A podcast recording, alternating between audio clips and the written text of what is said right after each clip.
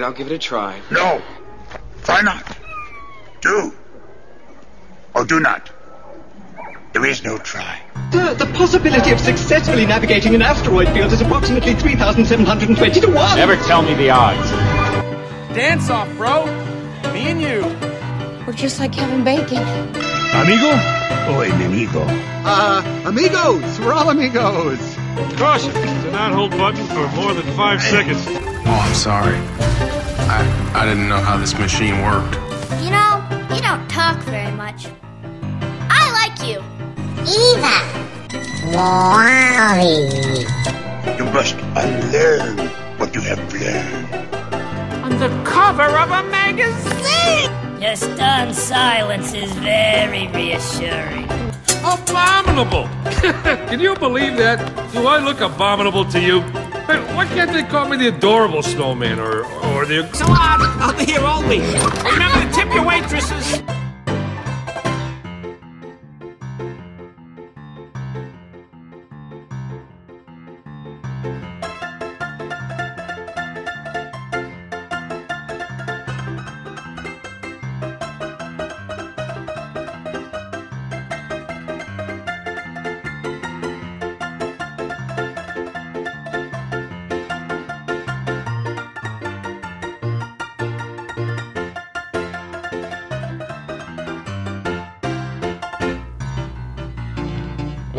10th episode of A Joel New World. Um, this one will be a news exclusive episode only. And I apologize for the lapse in episodes. I know my recent episode was a little over a month ago, episode 9. I apologize for that. There was a change in schedule. I changed jobs and trying to balance my work life schedule now, and also um, managing to find a good time to record and edit a podcast. So here it is. Here's the 10th episode, and I hope to get on a more regular schedule in the future. I do apologize for the um, delay in content. I usually try to keep up with a, a normal schedule, and I don't want to, you know, stray away from the norm where I usually release one every week. But I hope to get back to that schedule here very soon. But I did want to release a new episode for you so you have some new content to listen to. And thank you all for your support and downloads and listens. Um, yeah, it's been great to see all of the support that you guys are giving me. And every little download helps, and make sure to download when you can. And follow me on YouTube at Joel New World. And check out some of those room reviews that I post, maybe some other things like Magic Band Plus, and just some of those um, quick videos from my experiences at the parks or at the hotels and resorts. So, this is the 10th episode. It's going to be all news because there was a lot that's happened this past month, including D23, a lot of Disney Plus releases, different parks news, and much, much more. So, let's get to it. I'm going to start with the most recent and kind of work my way back. Uh, if you're not aware, Epcot, they kind of keep this under wraps really well for something that's a good advertising opportunity or good marketing promotion. But it's the 40th anniversary of Epcot. I remember five years ago attending the 35th anniversary. That one was pretty hush hush. They don't make a huge deal of it for some reason. It almost seems like they really want Magic Kingdom to kind of, um, or maybe the resort as a whole, Walt Disney World, to get the glory. But Epcot just celebrated its 40th anniversary. Um, October 1st, 2022 marked the 40th anniversary of Epcot. So it's been around for a long time. It's seen some changes, um, good and bad, over the years. And um, most recently, opened Cosmic Rewind, which is my still my favorite ride. And I got to ride it with one of my best friends uh, from high school and growing up as a kid. Uh, met them this past weekend. We got to ride it. It was their first time, um, their whole family riding it for the first time, and they loved it. So um, I didn't steer them wrong, and they basically were speechless when it was done, which is what I see almost every single time I ride it with somebody for the first time. And um, and yeah, we still haven't gotten sick on it. I know a lot of people, if you get motion sickness from spinning around and things like that and going quickly, um, but it doesn't affect me at all. I could ride it all day long. But if you are, just kind of keep that in mind uh, and consider that people do get sick on this attraction, but if you do not, you're going to love it. If you can do Space Mountain, you can do Rock and Roller Coaster, you can do this ride, and it's much better than those two, in my opinion. So uh, I finally got a new song. I got I Ran, and that was my first time getting that one. I think I've gotten five out of the total six songs. I think the only one I'm missing is Blondie's. Uh, one way or another, I think that's the one I'm missing.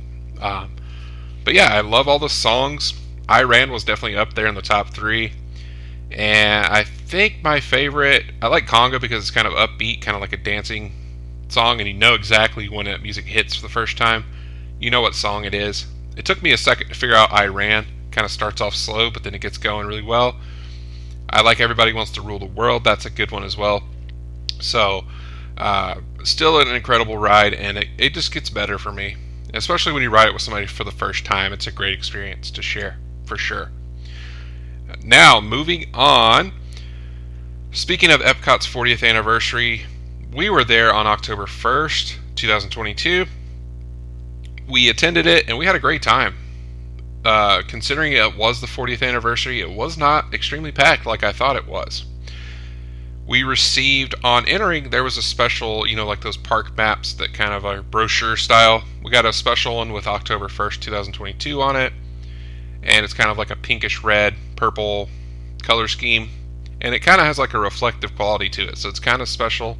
We're gonna we got one for everybody in our family. We're going to keep it and uh, hold on to that because it's a cool collector's item for sure.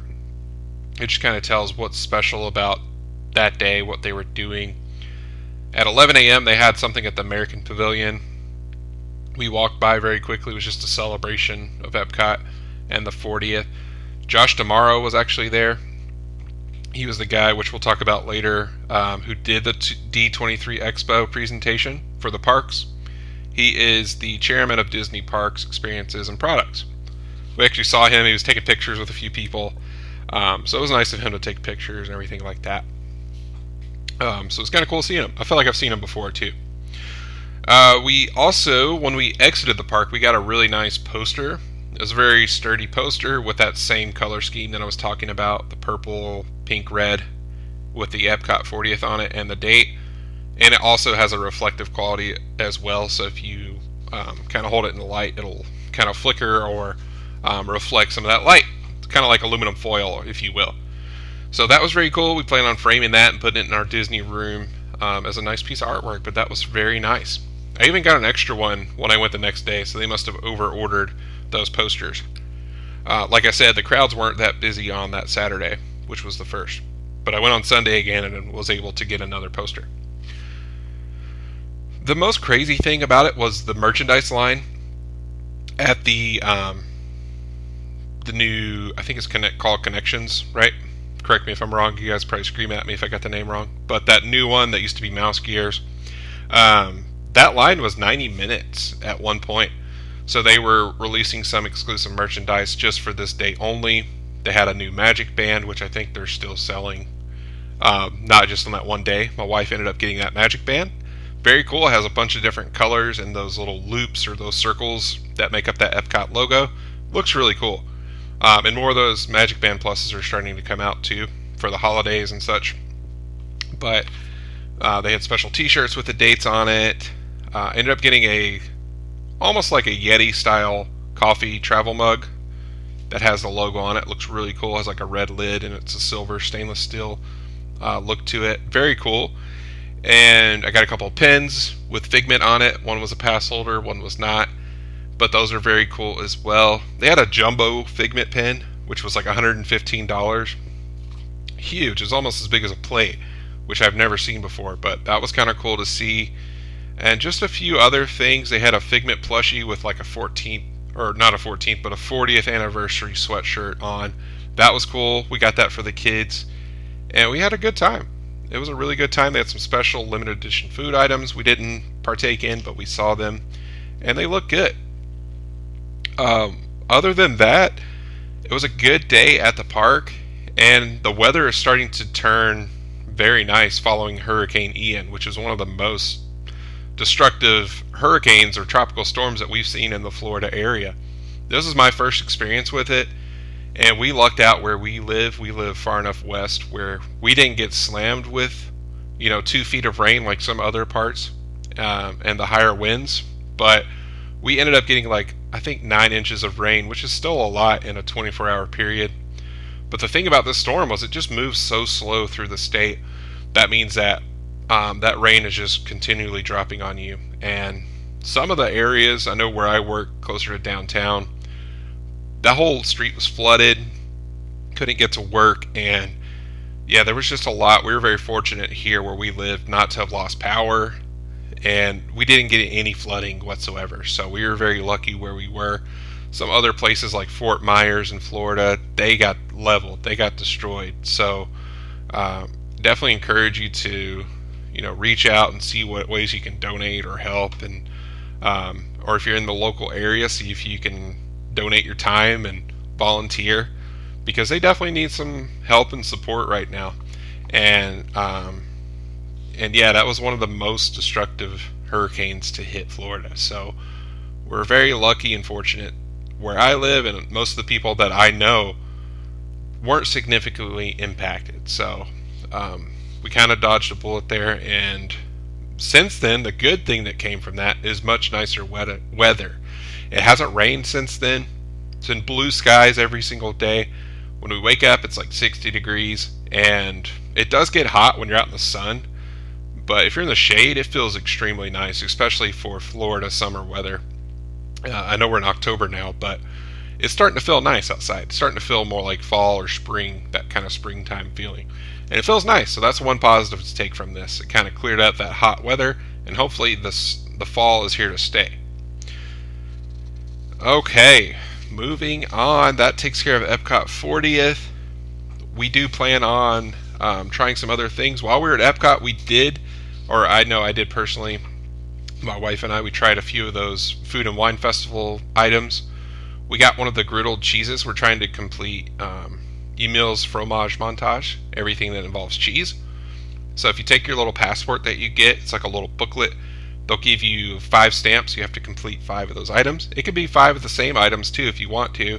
As long as you get five stamps, you can cash it in for a treat or dessert at the end for free after paying for five items. So we're trying to do that. I think we're at like three stamps now, but uh, we forgot our book one time, so we're kind of we're doing like the double book thing. So we might end up with two eventually. But we had the griddled cheese over in Greece, and that was delicious. That was one of the most delicious things I've ever tasted. My wife agrees. It was basically just a wedge of cheese that they threw in the griddle, got like a nice caramelization on it, and then they topped it with honey and pistachios. That was one of the best things I've ever eaten at Epcot, so I highly recommend that one. We also got the lamb gyro from there, from Greece. It was pretty good. Uh, I'm sure you could find a better gyro somewhere, but on a hot day especially, it's kind of a cold uh, wrap or gyro. That one's pretty good. I, recommend that if you're wanting something light, and if it's a hot day, that might be a good option for you. It was pretty good. Definitely get the griddled cheese over that if I could. And then another item I got was the corned beef uh, it was like shredded corned beef, almost like poutine on uh, kettle kettle chips. And that was really good too. It had like those cheese curds on melted on top with some corned beef that was shredded on those like kettle cooked chips that were fresh, and they were really good. And that was part of the Emile's fromage montage as well. So highly recommend that. Those two I would probably recommend. The gyro, if you love gyros, Euro, try that one. Try that one. Try it out. Try it out. If not, if not, probably, probably skip, skip it, and get something better. But it, it wasn't bad. Bad. I'm saying. I'm saying.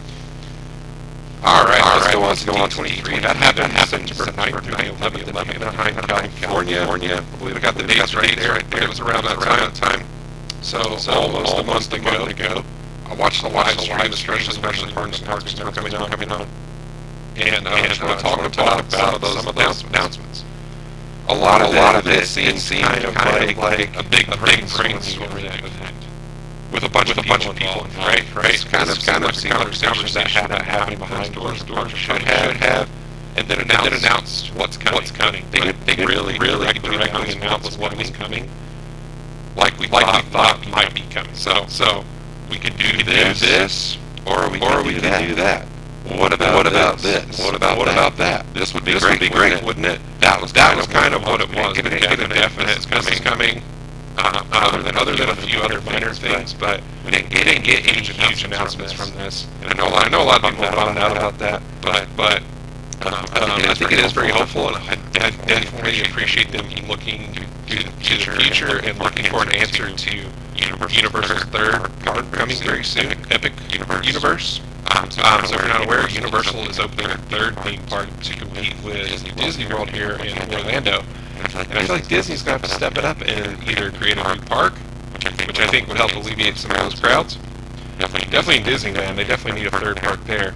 But they need something new, right, to kind of um, drive that competition. Because right now, a lot of people are saying Universal has that upper hand. Um, so I feel like Disney's going to need to answer that very soon. And whether that's a new park or a new land or whatever it may be, they're going to have to answer it very soon. So, like I said, a lot of it was just a lot of dreaming and a lot of fans just kind of, um, you know, it's kind of like a fanboy discussion of, wouldn't this be great? It looked like they just kind of took a lot of ideas from the fans to do some fan service for the time being because they didn't really have any official plans in place, is what I was kind of gathering from this conversation or this expo. Some of the ideas were um, turning Dinoland and Animal Kingdom, turning Dinoland USA into a Zootopia themed area, which I feel like would be fantastic. I love Dinoland, but there's a huge gap right there next to the carnival games, and it just kind of feels like it's kind of at a standstill right now. There's a huge open area. They demolished one of those rides. It was the uh, Primeval Whirl, the one that kind of spinned around or spun around. They demolished that one, and it's just kind of been empty since. And there's just a wooden fence in its place. Um, so they talked about that. Zootopia is a city full of animals. I feel like that would be a perfect theming for Animal Kingdom, a place that is heavily themed to animals, obviously. So I think that would be a great opportunity. And I really hope they don't touch that Animal Kingdom playground, the Dino Dig area. My kids love it. It's probably the best playground at a theme park that I've seen so far, so I hope they don't get rid of that.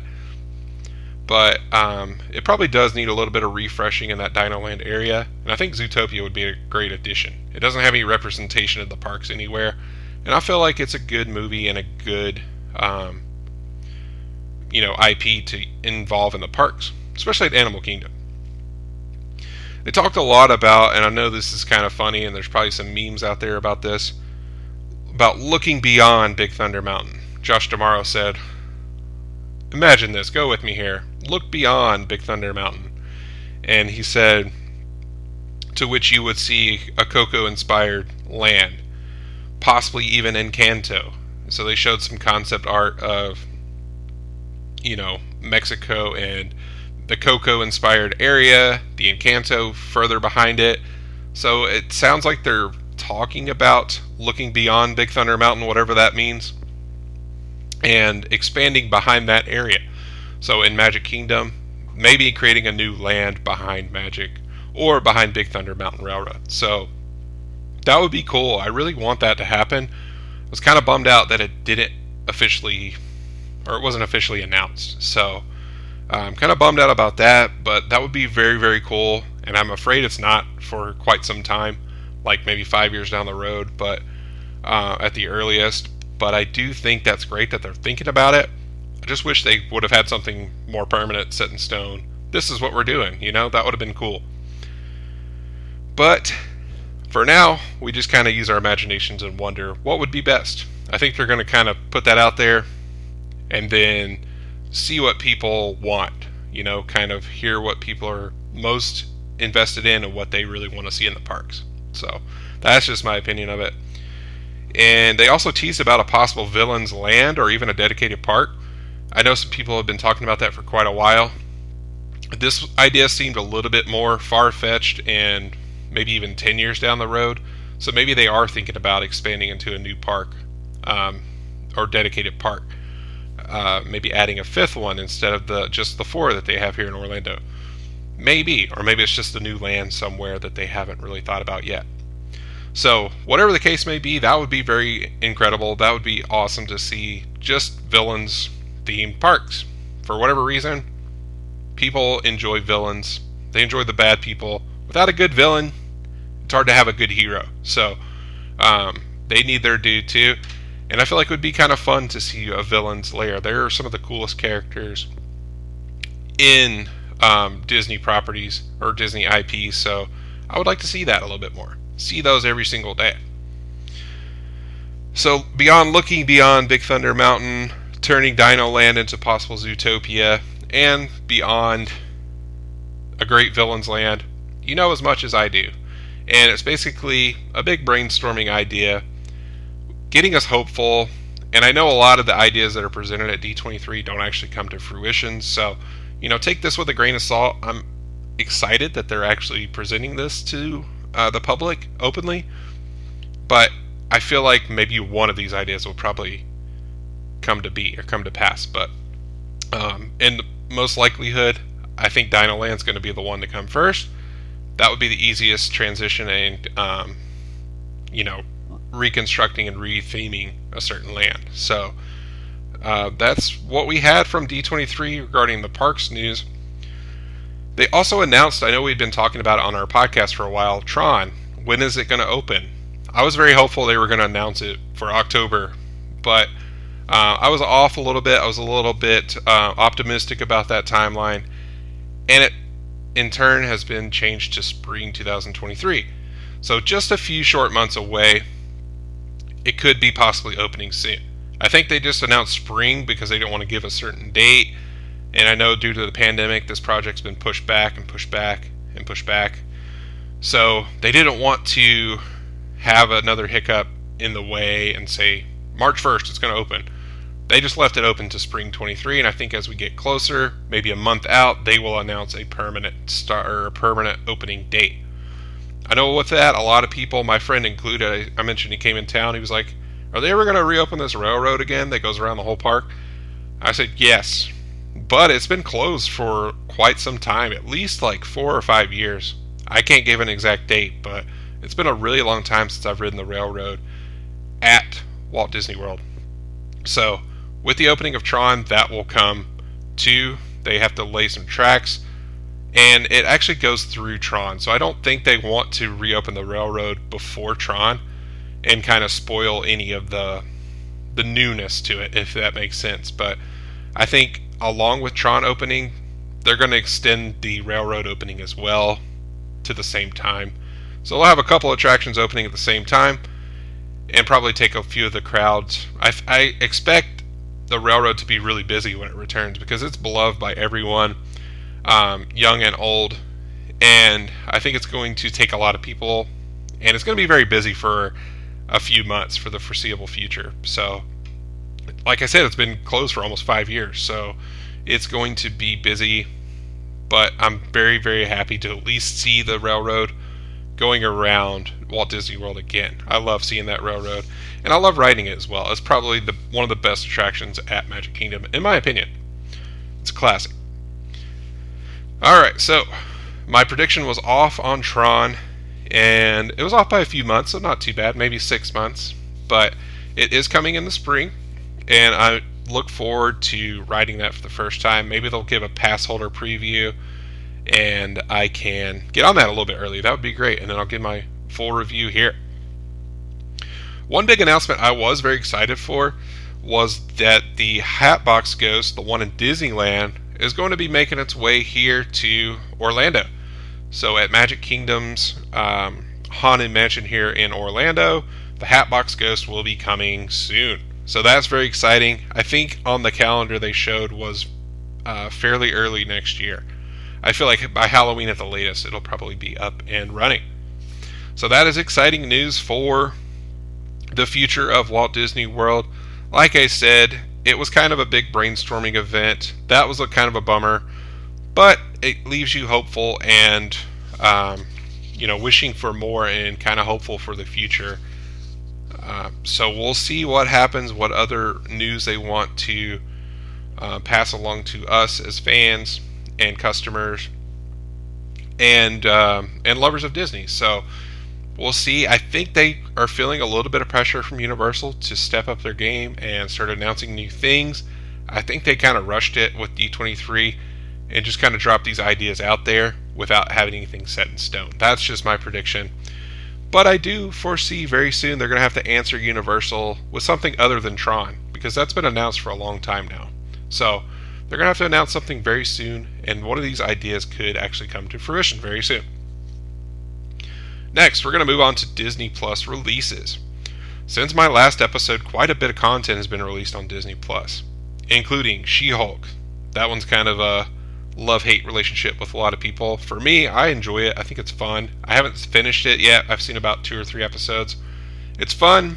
It's very short to watch. It's like 25 minutes. And it's fun, like I said. You can't take everything too seriously.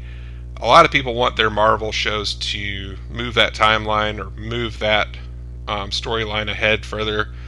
This one just kind of has its own story, its own place in the universe and it's not serious. It's very, um, it's very comedic and kind of more lighthearted than some of your traditional Marvel, especially Endgame or Infinity Wars and things like that. So you're going to get that. You're going to get Wakanda Forever very soon. You're going to get your traditional serious Marvel movies that move along that storyline further. But this one's its own entity, and it's a fun, uh, addition to the universe, in my opinion. So I know some people hate it, some people love it. For me, I like it. I'm right, kind of right in the middle. Andor, the Star Wars um, series, has released. I'm going to be honest, I haven't seen any of it, and I'm kind of disappointed in myself. Maybe I'll watch some of it today, but they have at least four or five episodes out now. Looks incredible. If you're a fan of Rogue One, this is the prequel to that and it's a little bit more about Cassian Andor backstory, how he got started, and how he started this movement to um, kind of defy leadership, basically, and the Empire. So I'm looking forward to watching that. Maybe I'll watch some of that here soon, and I will definitely let you know my thoughts here on the podcast. One that I really enjoyed, and again, some people hated it, some people loved it a lot of these are divisive nowadays, like with the recent Star Wars. You're seeing this trend where some people love it, some people hate it. For me, I take it for what it's worth. I try to enjoy it. I try not to predict things too much. And I just take it for what it is. And if it's fun, it's fun. And I like that about Thor Love and Thunder. It was one of my favorite um, movies of recent in recent months. So it was a fun take on Thor. Taika Waititi directed it. Very similar to Ragnarok, a little bit different though. So the style is similar, it's there, uh, very humorous as opposed to the first two Thor movies. So I do look forward to releasing a movie review of Thor: Love and Thunder. I think that might be my first one because I enjoyed it so much, and it is fairly new as well. So I do want to do a movie review of that, possibly in my 11th episode. So we'll see. Hocus Pocus 2, that's a beloved franchise. 1993 was when the first Hocus Pocus was released. Everybody loves it. Everybody I've talked to, for the most part, loves Hocus Pocus. There's that nostalgia factor too. Released a long time ago. Just watched Hocus Pocus 2, and I liked it. I wouldn't say I loved it or liked it better than the first one, but it definitely didn't feel terrible, I will say.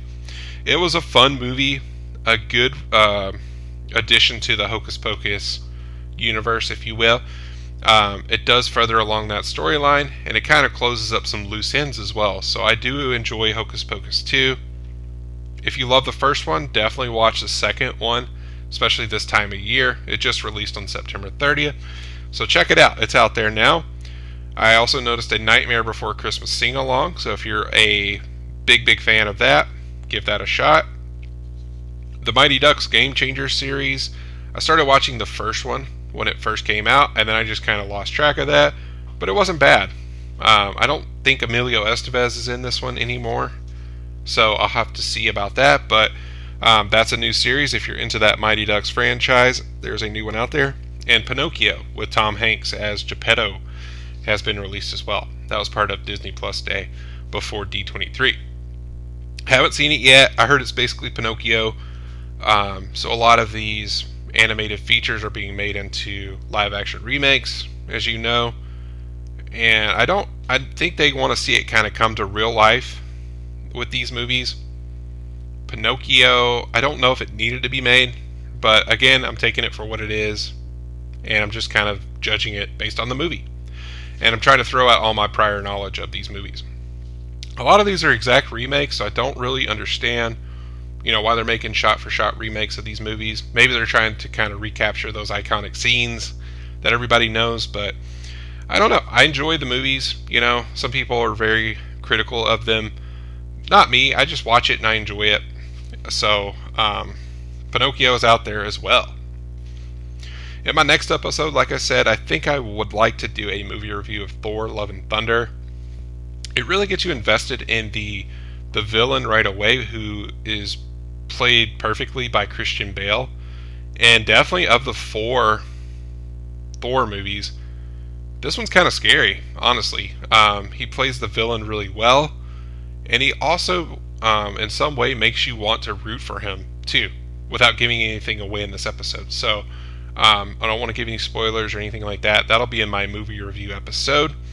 But Christian Bale does an amazing job playing um, this villain, and it is kind of scary. So it's probably the scariest, and it kind of makes you wonder the most out of all four of these movies. How is Thor going to get out of this one? And uh, and yeah, and Jane makes her return as well. So uh, big storyline there. So in future episodes, I hope to release um, some movie reviews or even some Andor reviews. I might do a special kind of like side series or side um, episodes of Andor series review as well. But in the future, look out for that. There's a lot of content out there. We're living in the best time for digital content and streaming content. It's on demand. You can see it anytime you want to. So we're definitely living in a great time for that.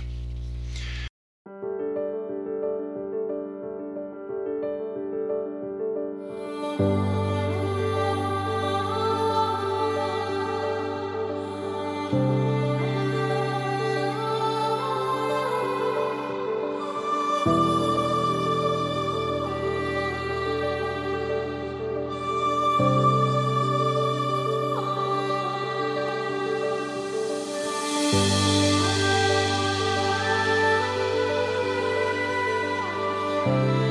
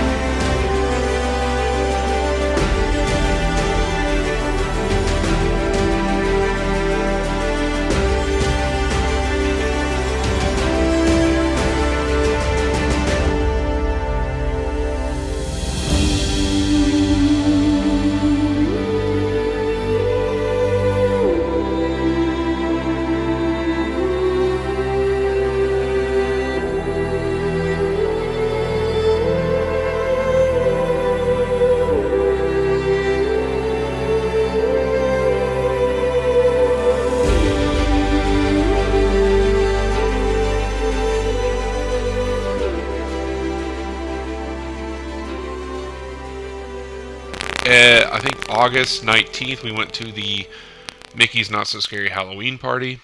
It started off a little rocky um, and a little wet, a lot of wet, because as soon as we got there, we went to the TTC. We were staying at Pop Century for this trip, and uh, we drove over to the TTC at Magic Kingdom. We got onto the monorail. We were actually waiting for the monorail to arrive and then the sky opened up and the bottom dropped out of it. It started raining like crazy. I haven't seen it rain this hard in a long time. And I know it's hurricane season here in Florida, so we've been noticing every about every afternoon around the same time, like four o'clock, five o'clock. Um, it just starts raining. So it's that time of the, the year, it's that season.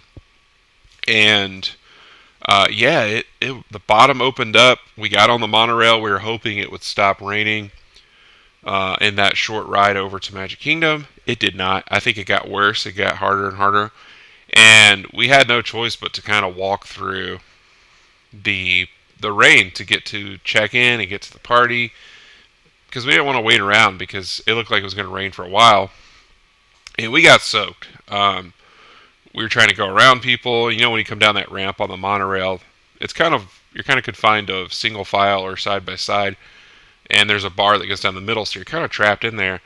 And the person in front of us was going extremely slow, so we just got soaked.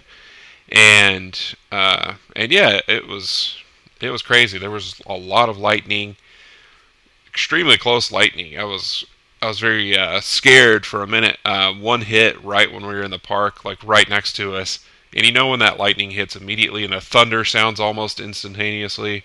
That's exactly what happened. It scared the crap out of me, and just to kind of give you a picture of how bad it was, a lot of lightning, a lot of thunder, a lot of rain, and that little stretch going into Tomorrowland from that bridge, you know where the main hub is into Tomorrowland, that was completely flooded, and the water came up above my ankles, so there was no chance in keeping my feet or my shoes wet uh, or dry. They were soaked. Everybody was getting soaked. I felt like a movie star coming down that stretch into Tomorrowland because everybody was just recording us walking through this water like we were crazy. But there was really no way to get around it we are trying to get undercover, and that was the best way to do that. We are trying to get stuff done while um, you know all this was going on. Maybe get inside, uh, ride somewhere, but almost everything was shut down. Um, and this was like right before the party started at 7 p.m. If you're not familiar, you can get there at 4 p.m. Your ticket to the party gets you to Magic Kingdom at 4, and then they start kicking people out um, as it gets closer. I think around 6 o'clock, and then 7 p.m. the party officially starts you get a a small bag. It's a decent sized bag for um, for trick or treating, and everybody in your family gets one of those bags. And you go around and you get different uh, candy items um, throughout the park. There's different snack stations, and the first one was the best because you get like a full size bag of cookie M and M's, which I hadn't tried before, but they're really good. Um, but it was a full size bag of M and M's. I guess I could have gone back through that as many times as I wanted. And that's the good thing about this. You can uh, trick or treat multiple times. So you can go through, get your handful of candy, get back in line, do it all over again. And you can really make out with a lot of candy like we did. We got a lot of Starburst, a lot of Snickers, Twix, uh, M&Ms. We, we really made out like bandits on this trip. But at first it was a little bit rocky we were a little bit disappointed. So right at 7, we couldn't find a, a treat location anywhere. Um, and that continued up until about 7:45. So the first 45 minutes of this party, we could not find a place to go trick or treating. And when you have little kids and you promise them we're going to go trick or treating, like that's what they want to do, and I don't blame her. My daughter was a little bit upset, um, as well as us, because we, you know, paid a lot of money for the party and we expected to trick or treat, get a lot of snacks, all that good stuff. But we couldn't find it for the first 45 minutes of the party, so that was kind of a downer. Um, but luckily, once that first one opened, I think they were waiting on their candy or something. But you know, they're Disney; they need to be more organized than than that, honestly. Um, but other than that, it was great once it started. We got a ton of candy starting around 7:45, a little bit late. And once that got started, things kind of started to feel more like, you know, the Halloween season and the party could officially begin in my opinion. So, it started off a little bit rocky, but it turned into a great evening.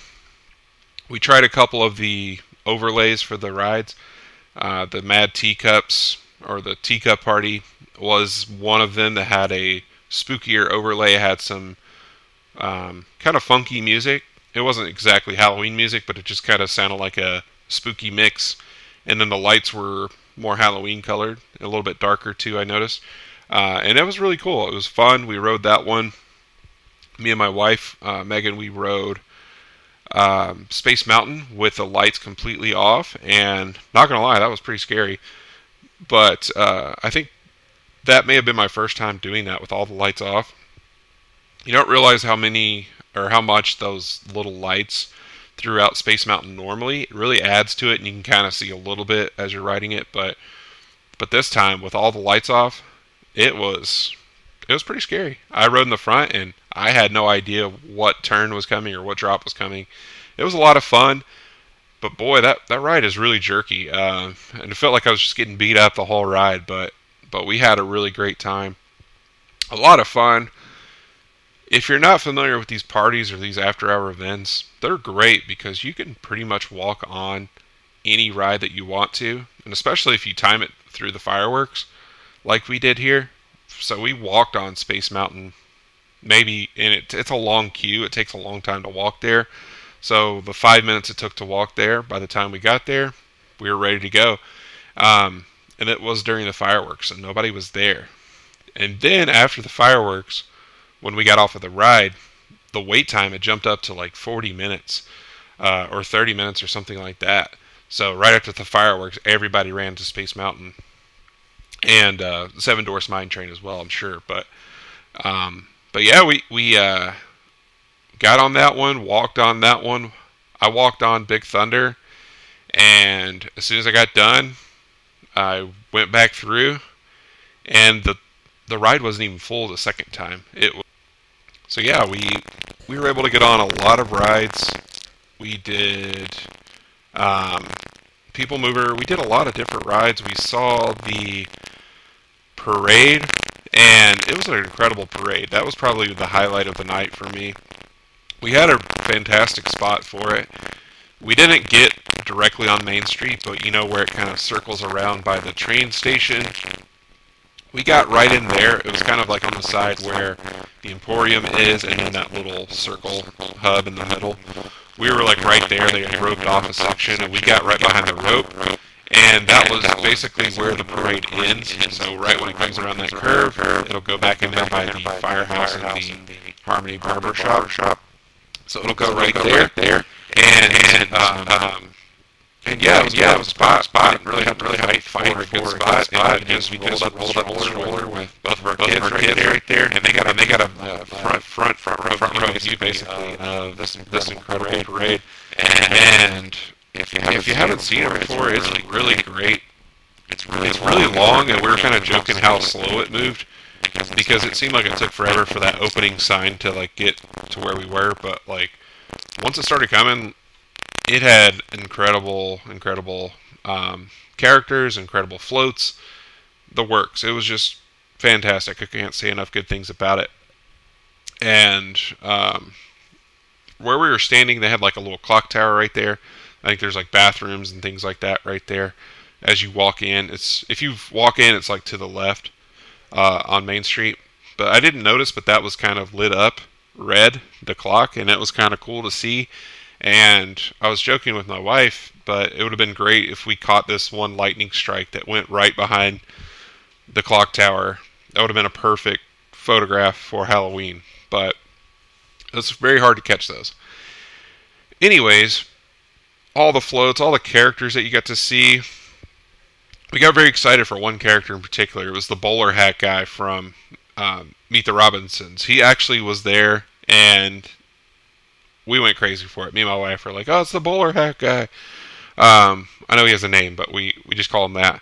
And you know, we just see some characters that you don't normally get to see, some incredible floats that you don't get to see every single day, and it was just a great experience we dressed up as the Incredibles. We had some more detailed outfits and costumes and things like that. But with the rain and how hot it was, we did not want to, you know, endure that pain before. We've done that um, before, but it was like September and that was even hot. But this time we didn't want to because they were long sleeve, they weren't really breathable. So we didn't do that. And I couldn't imagine if we wore that and just got soaked immediately. Like Mr. Incredible suit has like padding for muscles and things like that, so that would have just been soaked all night. It would have been extremely hot and uncomfortable, so we just had backup t-shirts to wear, which I know is kind of boring, but um, with the rain and how hot it was, we didn't really want to just be uncomfortable and ruin our night. But we did see a lot of Incredibles themed families, and um, that was kind of fun to see all the different costumes and things like that. But the, one of the highlights of the night was that during the parade, when the Incredibles were riding in their car down the street, they pointed to us. They uh, actually acknowledged us and uh, kind of flexed and did their thing, and that was pretty special for us. Uh, my kids and our family as well. We really thought that was a good touch, and uh, it's nice that they interact with the guests and the audience as they're going by. So um, that was pretty special, and that was a, definitely a moment that we're going to remember for a while. And it went until midnight. We rolled out at like 12:30 p.m. They did the the Sanderson sisters show. They had a really nice fireworks show, and that parade I feel like is the highlight. We saw the headless horseman kind of leading out. It was a little weird with the rain. Um, and I've been hearing a lot of stories of them being canceled. Like the first one will get canceled, but the second one will happen, and so forth. But we kind of lucked out, and they had it twice. The first time the Horseman came out, but then nothing else happened. So I think it kind of got delayed by like 30 minutes or so, and uh, just really glad that that it went through, and uh, we didn't really miss out on that much. So very excited.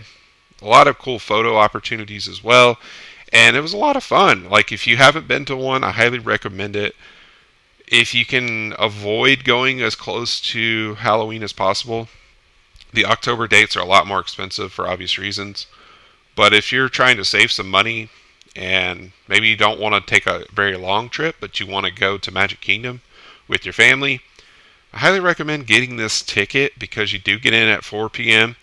I highly recommend you utilize that time. Get there at 4 p.m. and stay until 12 p.m. or 12 a.m. I guess. And you really can get a lot out of that. It's almost the same price as a full day ticket to Magic Kingdom, and you get basically the park to yourself, uh, so to speak. You get access to any ride that you want. They don't have the Genie Plus system during that time, but you don't need it because, like I said, I walked on Big Thunder Mountain twice and the second time it wasn't even full. So there were like three or four families on it, uh, or like twosomes on the on the the railroad ride, but um, or on the train. Uh, anyways, that if you're into rides and want to get a lot of rides in, go at this time because you're going to get everything you want to get done done, and you can meet exclusive characters that are in Halloween costumes or evil villains that you don't see. Like we just saw Jafar hanging out and taking pictures with people and other people like that. I know Jack and Sally were out as well. We didn't want to waste our time, or not waste our time, but we didn't want to dedicate like an hour to waiting in line for the, some of these characters. But if you're into that, that could have been worth your while. Um, so, like I said, really great night, really great party, and it's very memorable. And you can do whatever you want. There's exclusive food as well. We had over at Pecos Bills, we had the almond corn cake with candy corns. I know in my last episode I went over the menu for it. This one looked exactly like corn on the cob, but once you cut into it, it's like a almost like a cornbread consistency, and it wasn't overly sweet either, which was nice. But it was just sweet enough, and it was a good good cake. It was like a yellow cake, uh, but it was really good. Uh, over at Sleepy Hollow, we ate there later on. Uh, we enjoyed the worms and dirt funnel cake. So it was like a traditional full size funnel cake with cookie crumbs on it, chocolate ice cream in the middle, and gummy worms as well. So that was really good. I tried a little bit of that. My wife got that one. I got the Gravedigger um, Gravedigger milkshake over there as well. And I was a little skeptical of it, but while I was there, I wanted to try something that's exclusive to the party and you can only get this milkshake during the party.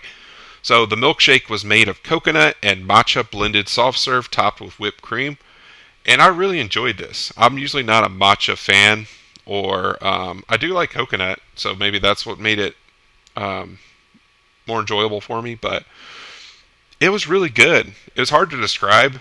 It wasn't like overly tea flavored or anything like that. It was sweet enough, but not overly sweet and it was just good. Like it was refreshing on a hot evening where you're sweating all night, and I recommend it. It's really good. Give it a shot if you're in the mood for a milkshake that you can't get anywhere else throughout the parks. Try it out. It's really good. I do like it. We also tried that Doomberry um, drink over there as well. I think you can get that anytime, but that was really good. It was like a ginger ale style um, soda uh, that was flavored. It had some like purple thrown into it as well. Um, I think it was like raz, no blackberry or something like that. But that was really good too. It was very refreshing. So go over there, get yourself a good corn dog, which it was a really great corn dog. It comes with some chips as well, and it was like the perfect way to end the evening. Um, but yeah, it was a great experience, great time. We had the in-laws in, and it was it was a lot of fun. Everybody had a great time, and it it feels like we got our money's worth. It started off rocky by um, the first 45 minutes were a little rough. It was seemed a little unorganized and things like that, but they rebounded nicely. And the party is really long, so there's a long time to make up for that, and we made up for it. We got a ton of candy, and we had a great time. So overall, A plus.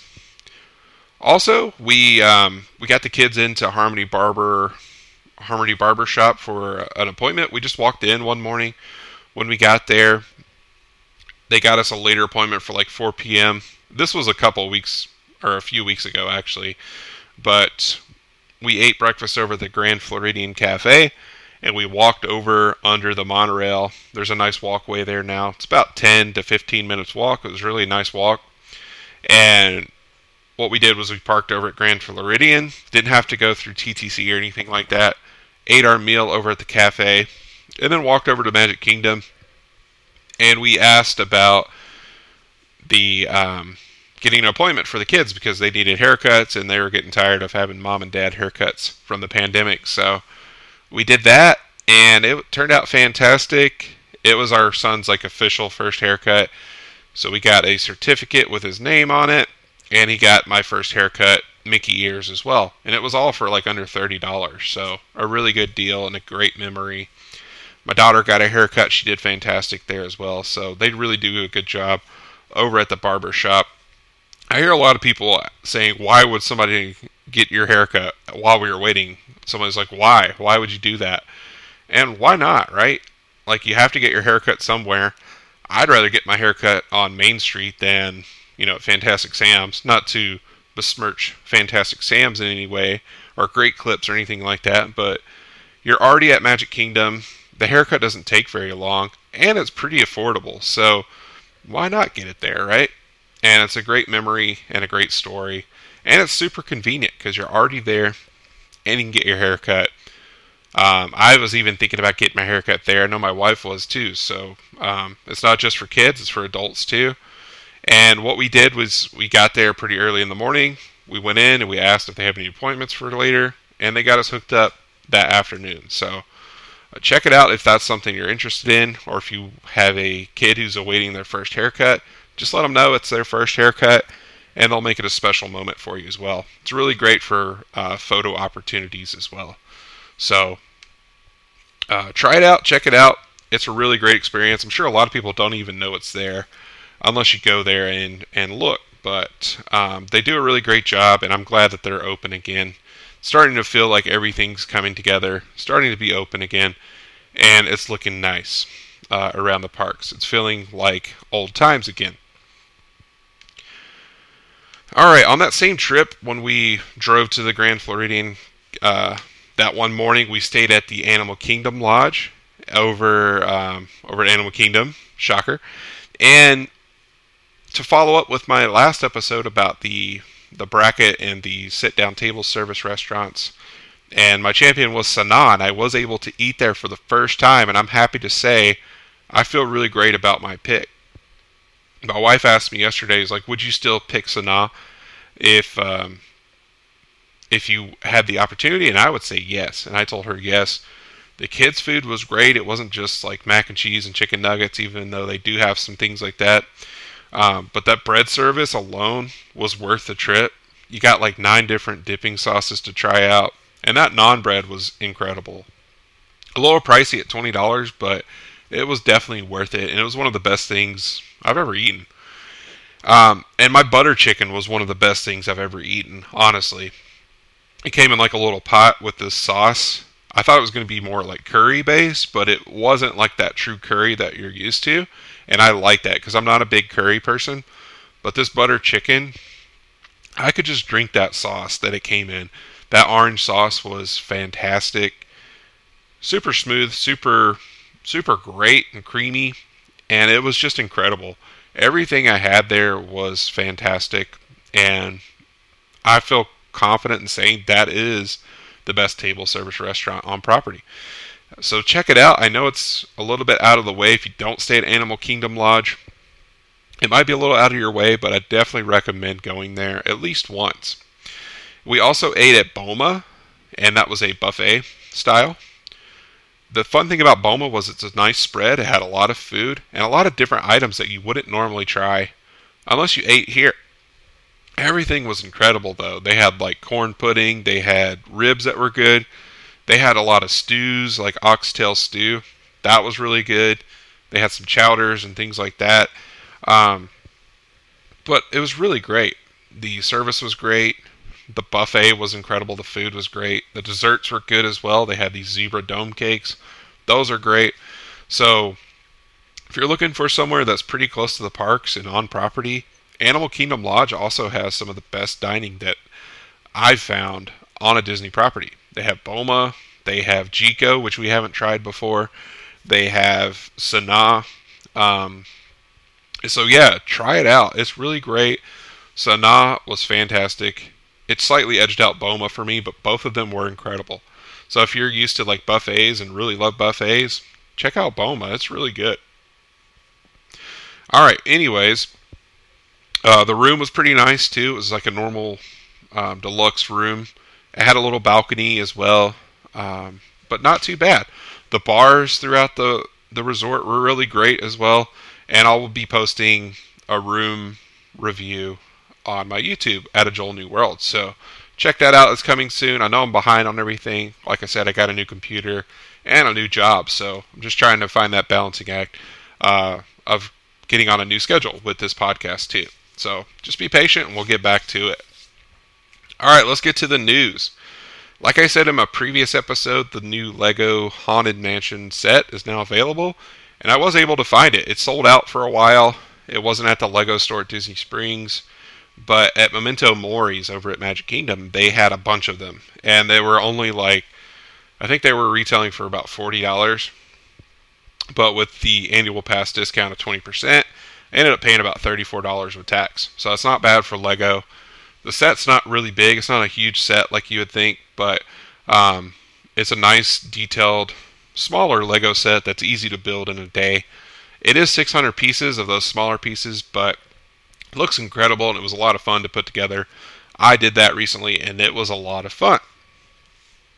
Next, we are seeing rumblings of testing the water fountain in Hollywood Studios for the return of Fantasmic. So if you're a huge fan of Fantasmic, and for me alone, I haven't honestly seen that show enough to tell you that I love it, but the fact that there's not a nighttime show at Hollywood Studios is kind of a bummer, but it definitely needs something like this coming back. And that's what we're getting. They're testing it and it's eventually coming very soon. I would imagine during the holiday season or maybe around October 1st. I would imagine that would be the magic day for a lot of things to open. It's the 40th anniversary of Epcot, too, coming up on October 1st. It was my prediction for Tron, um, being September or almost a month away now. I don't know, that might be a little bit uh, reaching for it, but um, I'm still holding out hope that Tron opens by the end of the year. They started filling up their planters around the area, doing the irrigation, filling it up with dirt. So they're going to start doing that landscaping very soon. They've been doing a lot of testing. People, like real people, have been testing and riding Tron. So I expect, um, and I know the the D23 Expo is coming up here in about a week's time, so about seven or eight days. And I expect a big announcement on Tron coming up soon. So maybe in a future episode, I'll be able to break down the details from D23. And hopefully, Tron is one of those items. Um, so they are doing a lot of testing. I feel like a soft opening could be coming very soon. Hopefully in October sometime. That would be fantastic. but I feel like a more realistic timeline might be November, December, or even January. So we'll see. I'm sticking to my October 1st for for it being opening at some capacity, but we're very close to Tron opening, so that's very exciting. Um, and like I said, Fantasmic is returning to Hollywood Studios. They haven't announced a date that I'm aware of yet, but that's exciting to have a show come back to Hollywood Studios. It really needs one because people kind of just bail out at a certain time and go to Magic uh, Magic Kingdom or Epcot or somewhere like that. So um, having a nighttime show is very much needed at Hollywood Studios. All right, if you are a Gideon's Cookies fan or Gideon's Bakehouse fan like myself, I'm very excited for this month's cookie. This month's cookie of the month is peanut butter cold brew. So if you're not familiar with what they do, they usually have an exclusive cookie that's only available for a month at a time. Last month it was the banana bread cookie. It was like chocolate chip banana bread. That one was amazing. It was one of my favorite cookies they've ever put out. And still my favorite though is that pistachio toffee nut. That cookie is amazing and I get that one every time. But this month's is that peanut butter cold brew. So over at Disney Springs you can get a peanut butter cold brew drink and that is one of the best coffees I've had as well. So I'm assuming that it's going to taste somewhat similar to that, and if you're a peanut butter lover, you can't go wrong with this cookie. We recently tried out a different Gideon's location, the the one that's closer to downtown. It's in the market um, over there, and it was kind of cool because extremely different from the one at Disney Springs, of course. It was in like a market area, like a two-story market, like you would see, um, like in Seattle, where you walk through the street and there's different shops and things like that on either side. But this one was enclosed in a building, but it was the same concept, and it was just really cool to see. They had like a uh, a butcher, like a meat shop, coffee house, a bread place, and Gideon's was kind of tucked in the middle of those. And it was really small. I was expecting it to be bigger, but it was really small. But they were very organized and very efficient because you know, sometimes you can wait for hours at a time at Disney Springs. You can skip that hour wait and just go there to the downtown location. We took us all of maybe three or four minutes. So, um, that was pretty cool. And I do work over there downtown in that downtown area now, which is only like maybe seven to ten minutes away. So, very convenient, very excited. I can just hop over there and grab some cookies very quickly I've even heard that you can place an order online and then pick it up in person, and that's very efficient as well. So, um, so if you're Gideon's fan, that new cookie is coming out, and it looks like it has fall colored uh, M and M's in it as well, so, or Reese's Pieces or something like that. But looks really good, and I want to try it out very soon. Over at Epcot, they've had a lot of closures with that middle section, as you're aware if you've been there. It's very noticeable, right? Kind of have to go around the middle section as opposed to just walking right through. That's because they're building the Moana's Journey of Water attraction there, and it's moving along very quickly at Epcot. I'm assuming they're trying to pump this thing out very closely to their 40th anniversary, which is October 1st, coming up very soon. It's been churning along very nicely, and I'm very excited for that to open up and kind of have the flow of traffic being more natural at Epcot it is kind of a pain going around as opposed to just cutting through. It does save you a lot of time and a lot of energy. But um, very excited for that. My kids love water. They love Moana. So I'm sure they're going to enjoy this attraction very much. And um, I think we're very excited to see those walls come down over at Epcot. So um, very excited for that to come. There's a lot of changes going on at the parks. And I think we're heading in the right direction. Things seem to be opening up again. And, um, you know, Tron's coming back to completion. The railroad will be opening up very soon along with Tron. And this Moana attraction is opening up too. So, a lot of good changes, a lot of positive. And with that, I, like I said, this was just a news heavy episode. I want to get back to making more regular content on a consistent schedule. Um, so I, I plan on getting back on track with that. Thanks for being patient. And thanks for all your support. Thanks for all your downloads and all your listens. Hopefully, you guys gain some knowledge uh, from this. I'm not an expert by any means. I've just been to the parks a lot of times. I've been through these experiences a lot of times in planning trips, you know, dining at these restaurants, going to these resorts. And I feel like we, um, as a family, my wife and I, we understand the ins and outs of the system and we're trying to give you the best tips, best recommendations, and keep you updated on the news as well and the, the goings on of the parks here at Walt Disney World, as well as Disneyland as well. So I hope you're enjoying the content. Like I said, follow me on Twitter at a Joel New World. Uh, subscribe to my YouTube channel at a Joel New World as well. That's my YouTube channel. And uh, you can get a first-hand experience of some of my resort tours, my room reviews, and just some other experiences as they pop up. Like I said, hope you enjoyed the episode. I'll be making some more, and hopefully, I'll be able to stick to my consistent schedule.